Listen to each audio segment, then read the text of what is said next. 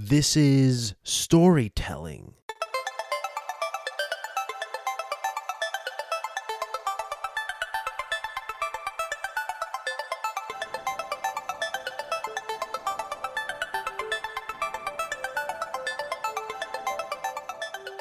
Now, what is storytelling? Because storytelling is an integral part of the human experience.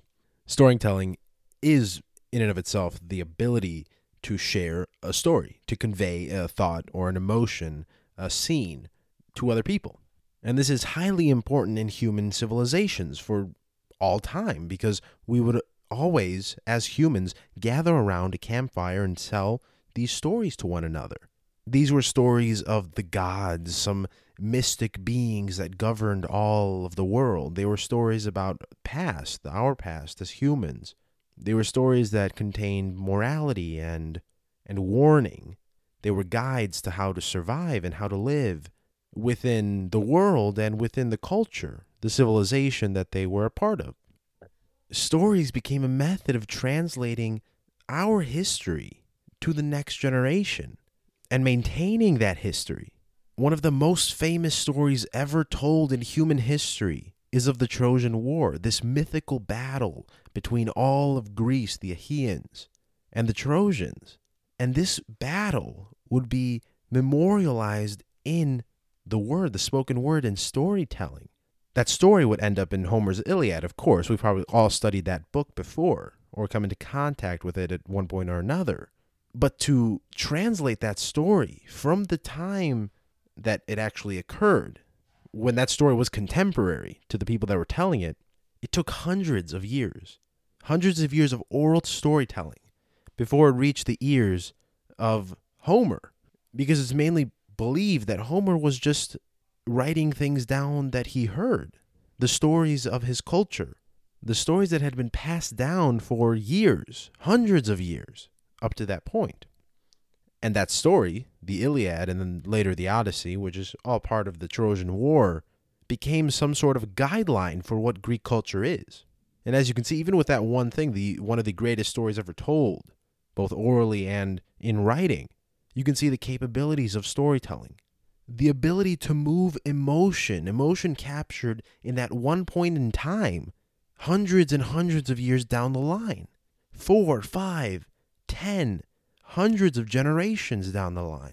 And that's what makes the greatest stories. The ability of the author of the story, the teller of the story, to convey that emotion. The greatest stories allows us to feel sympathy or empathy to a point with the characters.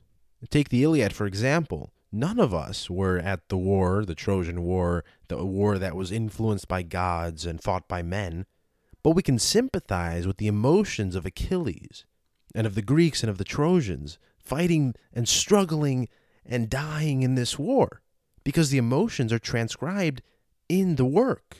Now, if there's a story about a high schooler having it rough, being bullied, kind of nerdy, things like that, you could feel empathy to a certain point with that person because we're more likely to have felt those situations been in those situations and understand with the character. You know, I, I feel you because I understand I've been there before. And the ability of the author to show you, because remember, show, don't tell, to show you how that protagonist, that character is living in the world that's crafted around him, the ability that author has to show you the emotions, the feelings, the the mindset of that character determines the ability of the author because the best authors convey emotion. They convey the emotion that they felt in that time when they were writing the story.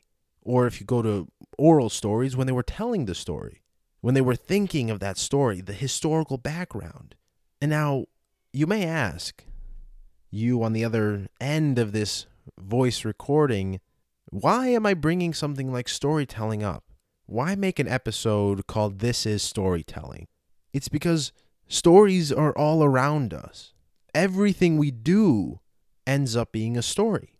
Everything we say, everything that we interact with, those people that we interact with, the things that we interact with, become a part of our history, the history of us as humans, the history of the world.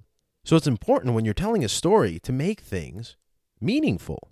And if you treat your life as a story and you treat every moment as a sentence, as a scene, it puts things into perspective. Every moment is important, so seize that moment. Carpe diem, seize the day. And again, if you put that into perspective, if you anchor your life in terms of the life story, you'll see that every single thing that happens, every action that you make, plays a role in your ending, in the story that's yet to come. And just like any story, it's important to take it slow and build the character because no one can really connect to, sympathize with a protagonist that they don't really know. Learn about yourself, learn about the characters that fill your environment, and you'll have a better story, a better story to tell. And now, how do we tell stories? We mentioned we have the oral tradition of telling stories around the campfire hundreds and thousands of years ago. When we built our alphabets and writing capabilities, we wrote down stories, things like the Trojan War.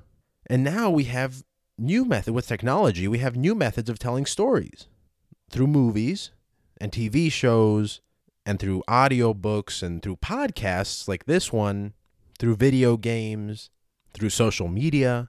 We have so many ways to tell each other our stories, so many ways to understand each other's life stories, because they're so easily accessible now.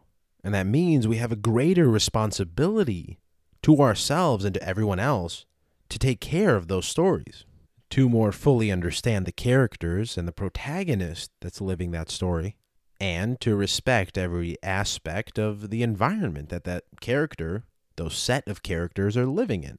So, what am I talking about? What am I talking about here? I'm interlacing some sort of philosophical things with what's supposed to be an episode on storytelling. Remember that when we're telling stories, we're supposed to be taking care of our protagonist. Our protagonist is us. It's it's you. You're the protagonist of your own story. We're supposed to be respecting that protagonist, so respect yourself. We're supposed to be learning about that protagonist, so learn about yourself.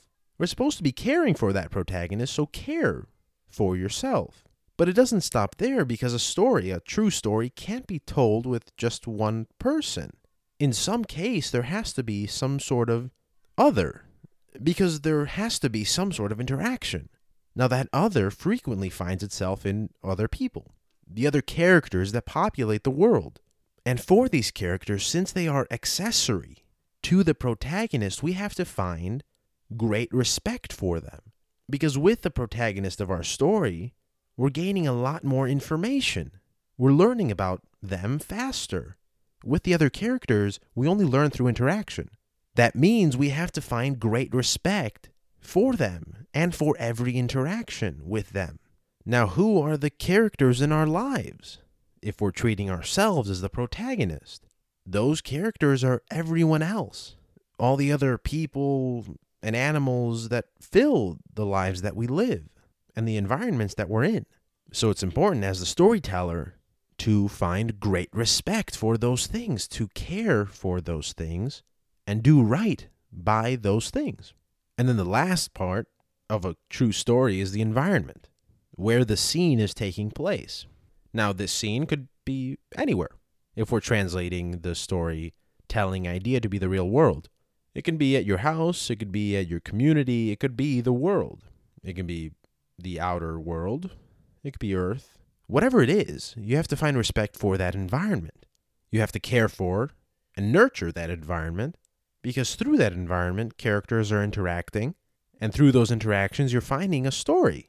No story can be told without that environment, without the surroundings of the protagonist and the characters that are around the protagonist. How can a story be told on a blank canvas? How is there conflict and resolution in that canvas, and the nothingness? There has to be something, something that the characters are living in and interacting in, interacting on. So when it comes down to it, what are we trying to say here? We're saying that the greatest stories ever told convey emotion, and they allow you to sympathize or to empathize with the characters of the story. And if we remove the storytelling aspect to the story, and we treat ourselves as the characters, and we treat the world as the environment, we can see how important that emotion is. Because we have to sympathize with one another, and we have to sympathize with the world. We have to understand each other's emotions in order to more fully understand each and every other character. And we also have to understand ourselves. We have to empathize.